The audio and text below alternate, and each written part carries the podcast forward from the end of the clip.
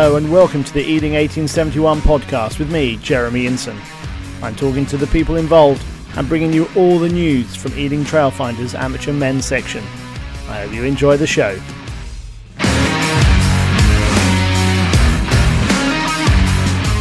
Elan! Elan! Here we are for episode four with Mr. Lewis Steadman, last year's vice captain, and as he's going to tell us, a new role this year. What's the new role this year, Lewis? Don't be bashful. Uh, I suppose as um, vice captains graduate um, this year, taking on the role of captain from the tremendous and uh, irreplaceable Liam Madonna, I must add. Um, I don't think a better man could have been chosen to lead 1871 in the first three years of our inception. Uh, and yeah, big boots to fill, so very aware of that. Congratulations. How did it come about? When did you first find out that Percy, Mark Percival, the, the first team coach, when did he decide upon it? When did he let you know? Yeah, so it was a week ago. A week ago today. Um, started training. I normally try to arrive a bit early anyway because uh, those of us at the club are all too aware of my back issues, and I quite like a, um, a back rub. Um, but yeah, I was down early. Uh, Purse came up to me, started telling me about Skips, uh, like how he's struggling for time to dedicate, and obviously his new baby, uh, work just being busy, and Skip himself happened to actually turn up 20 minutes before the end of full time uh, the, the Saturday before. Uh, so yeah, said that he doesn't feel like he could move forward with the captaincy. Uh, it's just I guess one too many tasks on his on his plate. Uh, so how would I feel about taking it on? Um, yeah, it was, it was a surprise because I, I still call him Skip. You know, Liam's been a great captain. I have so much respect for him, so much admiration. Um, and in my eyes, he was still a great leader to move forward, move this club forward in the following season. Um, but obviously, you know, it's a great honour. Uh, and I've really actually learned over the past 12 months, I'd say, just how much this club and rugby means to me. Um, so to, now to get the chance to lead lead the team forward, hopefully for a few seasons at least, um, hopefully for a few promotions, a great honour and can't wait to get started. Of course, two days later, they announced it to the squad. Of course, 8th of September, there was other news dominating the, the, the headlines. Yeah, of it wasn't commercial quite the biggest news of the day. Yeah. Um, how, how did it fit into the whole thing? How, how, was it, how did you go down with the rest of the squad and the team? Yeah, that, that was really nice actually. Um, so Skip Liam gave a great great speech about why he couldn't move forward with the captaincy and how many leaders, how rightly so, there are many leaders in the squad now than there were three years ago. Um, and yeah, really heartfelt moment. Uh, and then handed back to Purse, who then announced me as the new captain. Uh, yeah, and it was a nice moment for me because I got a big round of applause and you know, it's always nice to feel the love and respect of your teammates. Uh, so I hope people think I'm the right choice and they're excited to get behind me and to, to move the whole club forward. Now, of course, Liam, he's uh, traditionally he's been a hooker. He's been second row recently, big burly Yeah, did listen hooker last second row. uh, you are one of the flying back three, fullback or winger traditionally. Um, how are you going to compare uh, uh, your leadership style? How's that going to compare to his? What's going to be similar? What's going to be slightly different? Yeah, it's an interesting one because I was thinking about that actually um, over the weekend. Because even, I mean, even in the back line, say you're 9, 10, 12, 13, you're still quite involved in the thick of the game. Uh, and my one thing I think is great is you know captain leading by example, particularly in defence, setting the tone. You see them putting in the big heavy hits, and you know you can't really do that at fullback. Uh, obviously, you know you're the last line of defence, so if anyone breaks through, I can kind of be like, yeah, I'm there for you guys now, putting in the last ditch tackle. Um, but yeah, that is difficult. So I think I'm going to have to do a bit of allocating some defensive leaders to set the tone with that regards.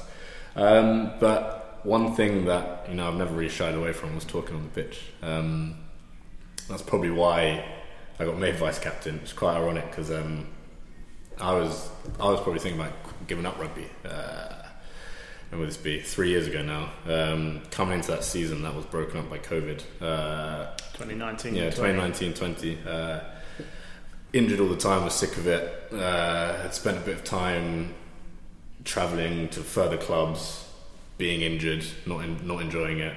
Uh, kind of wanted to do other things with my free time in life. You know, I just I must have been working. I've been working full time for two years by that point, two years out of uni. Uh, kind of discovered that it's one thing being a student uh, and then having training all that free time, and another thing working, you know, a full time job and then having to go to training on top of that and spend your Saturdays playing. Um, and, but I'm also guilty of being a bit of a yes man. So when 1871 was formed, I was kind of half in, half out uh, for the first few months, and then one one weekend I just see my name VC next to my name on the team sheet, uh, which Pers didn't even actually chat to me about. Uh, but I was just I was like, you know, I guess I guess that's me for the year. But even then, moving to Hackney. Um, It's a bit of a, yeah, it's a bit of yeah, in my mind, yeah, because obviously I'm an Ealing boy, born and bred, been lived here all my life, bar three years in Manchester at uni. Uh, played at this club since I was five years old. Um, but in my mind, when my older brother and I signed for that flat in Hackney, that was that was kind of it. That was it. I was over, over and out. Um, and it was only, to be honest, through the pandemic, and one of the first things that you could do legally was rugby training. That I was like, you know, it's a decent enough excuse to get out of my house. I might as well come down, make the pilgrimage.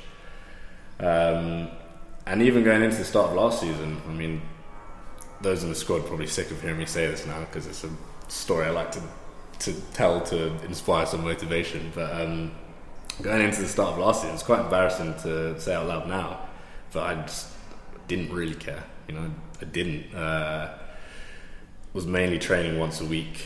Um, was available on the Saturdays, but wasn't shy to go out on the Friday evening before a game day and have a few too many pints, uh, and turn up on the Saturday with a bit of a sore head. Um, and I look back on last season, and although, however frustrating it was at the time, that run of game week two, three, four, which was the draw at home to Wasps, followed by a disastrous loss at home to Saracens, a bad performance by us, and then a follow up with a horrendous performance away at eventual league champions London Scottish. That kind of kicked me into gear because we all went into that season. We have a really talented squad here. Well, that's one thing we're really lucky at. Um, and we all went into that season kind of thinking, ah, it's going to be a walk in the park. Um, and that humbled us. But it also made me realise how much I actually care.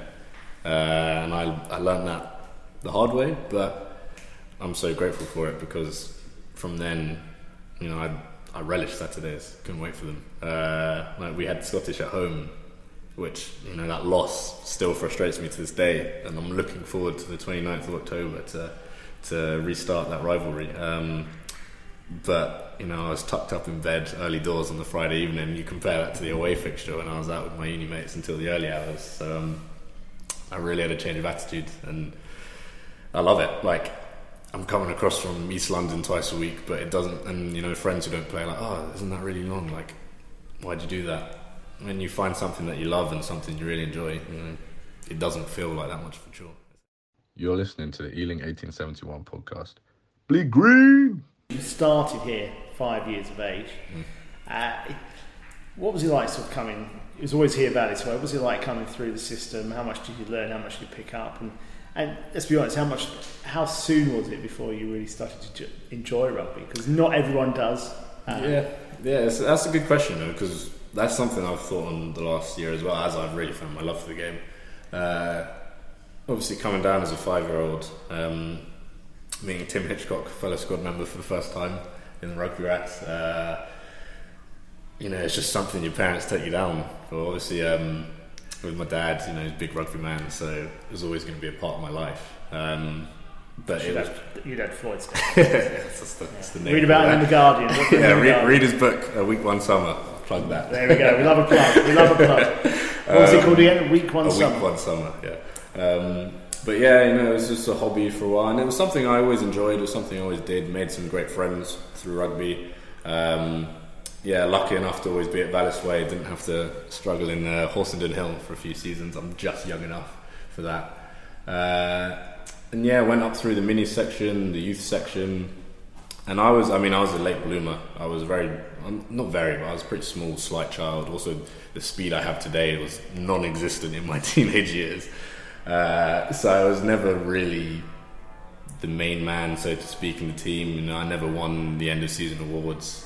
Uh, just kind of kept plugging away because it was just. I think now in hindsight, it was just what I was used to. I wasn't really playing out of pure enjoyment, more just oh, rugby's just something I do in my life. Um, and it was only really when I turned 16, 17 and you know finally developed uh, and Hit start- puberty. yeah, about time.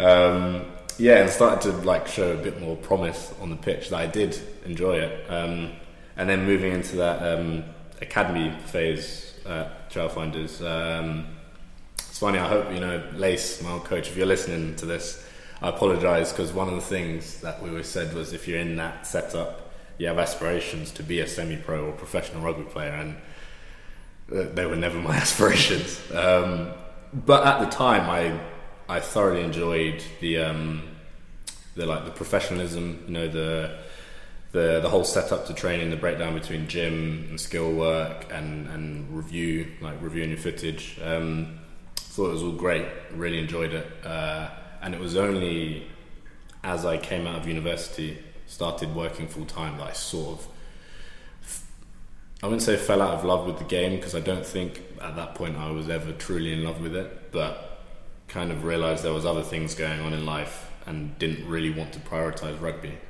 Um, but the the the minis and youth section itself and that whole setup and the facilities we're lucky enough to have here, you know, I, I can't knock any of it. Uh, it's a great part of my childhood, and and I made some friends for life through it. Like some some who still play today: Tim Tim Hitchcock, Patrick Nash, uh, Niall Wake. Um, I don't want to forget anyone now, so I hope I think It's like an um, Oscar, an Oscar Well, speech. Isn't it? but yeah, boys who I've played with since a child and still playing with. I also got my younger brother and didn't play at age group, but when we were in the academy together, um, That's Josh, isn't it? yeah, that would be Josh Steadman. You mentioned your time in the academy. How many years did you have there? How did it fit in with university? Because of course that was John Lacey, and let's not forget Annie Linden, who was that. who was the manager, did a great job it. manager. Could not speak highly enough of In terms of the grounding it gave you, what do those two, three years do to you? Um, definitely taught me hard work. Uh, I also I learned a lot of invaluable skills there, uh, such which give me confidence for the captaincy role. Because in, in my last year in the academy, I, I was lucky enough to be captain, um, but I'd spent six years having William Day, another squad member, back. Nice to have him back this season. Uh, Patrick Nash and Marcus Lowe, who now plays for Henley Hawks, as my captains. Um, and I learned like different leadership skills from the three of them, uh, and stuff which I hope I can attribute and take and take to the squad this season and push us forward. Um, aside from that, it was nice as well being in Manchester for three years. It was always it was a nice excuse to like once every one or two months you come back for a big game. Uh, that was always good fun. Made you feel like a little bit professional. Um, International duty. yeah, international duties precisely. Um, but yeah, and uh, the main the main takeaway I have from it is friendship. Like now, I'm talking about, I think of other names. We got Harrison Slater was in there. He's he's still in the squad today. Harry Vidler. We've had Razan Sams come back this season. Louis Walker come back this season. Um, I'm definitely missing one or two others now under the pressure, but it just shows. It shows. I think it shows the bond that uh, we forged within that side, and also the the welcome welcoming nature and community of the club itself that particularly players who have left feel comfortable enough to come back now being they've gone two three four five even six years The uh, Lewis Steadman era began on last Saturday uh, away at Wasps. How did that go? Yeah bonus point win. Um, can't complain. Five points five points on the board. Ten points from two games. It's what we want. We've got high aspirations this season. We want promotion. So it's the best start we can get. Um, if I were to be negative it's two games in a row where we've conceded a bonus point try. Um, Purse loves to use the phrase defence defines us. And it's a phrase I like to get behind because you know I'd rather if I had to I'd rather scrap out a 3-0 victory than a 60 0 victory. Obviously scoring tries are great fun um, and I, I love to get on the score sheet yet to this season as Ben Pink kindly reminded me earlier in the group chat.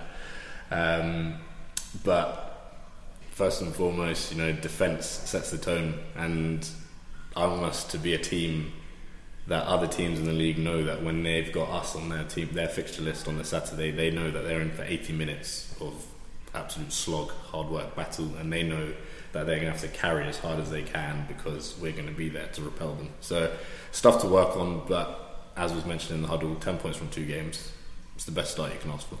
It wasn't confusing from you. You weren't looking around expecting someone to make the the, the captain's speech beforehand, or lead the team out, nothing like that. Ah, no, I, I mean, uh, I, I, you struggle to keep my mouth shut on a Saturday. I like I, maybe I like to talk a bit too much. So even in the days when I was just vice captain, I'd always try and pipe up with something at the end of the game. So it was nothing out of the ordinary. And this Saturday, first home match. Who are we playing this Saturday? Uh, Tabard. We've got Tabard at home this Saturday, three o'clock kickoff.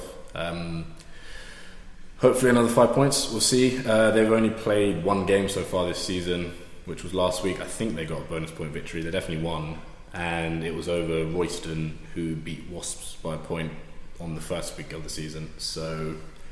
Based off that, should in theory be a closer game than last weekend, but we shall see. First game, uh, technically, we had our first home game two weeks ago, but obviously with the pros and the fixture changing, end up being at Wasps. So first game actual at our home turf to, on Saturday. What time's kick off for any interested listeners? Three o'clock. Three o'clock if you're listening and you want to get down. Three pm kickoff, Vallis Way. If you want to watch some free flowing rugby on the 4G, you know where to find us. Thanks for listening. Join us again next time. Don't forget to subscribe and follow us on all the usual social channels. And remember, bleed green.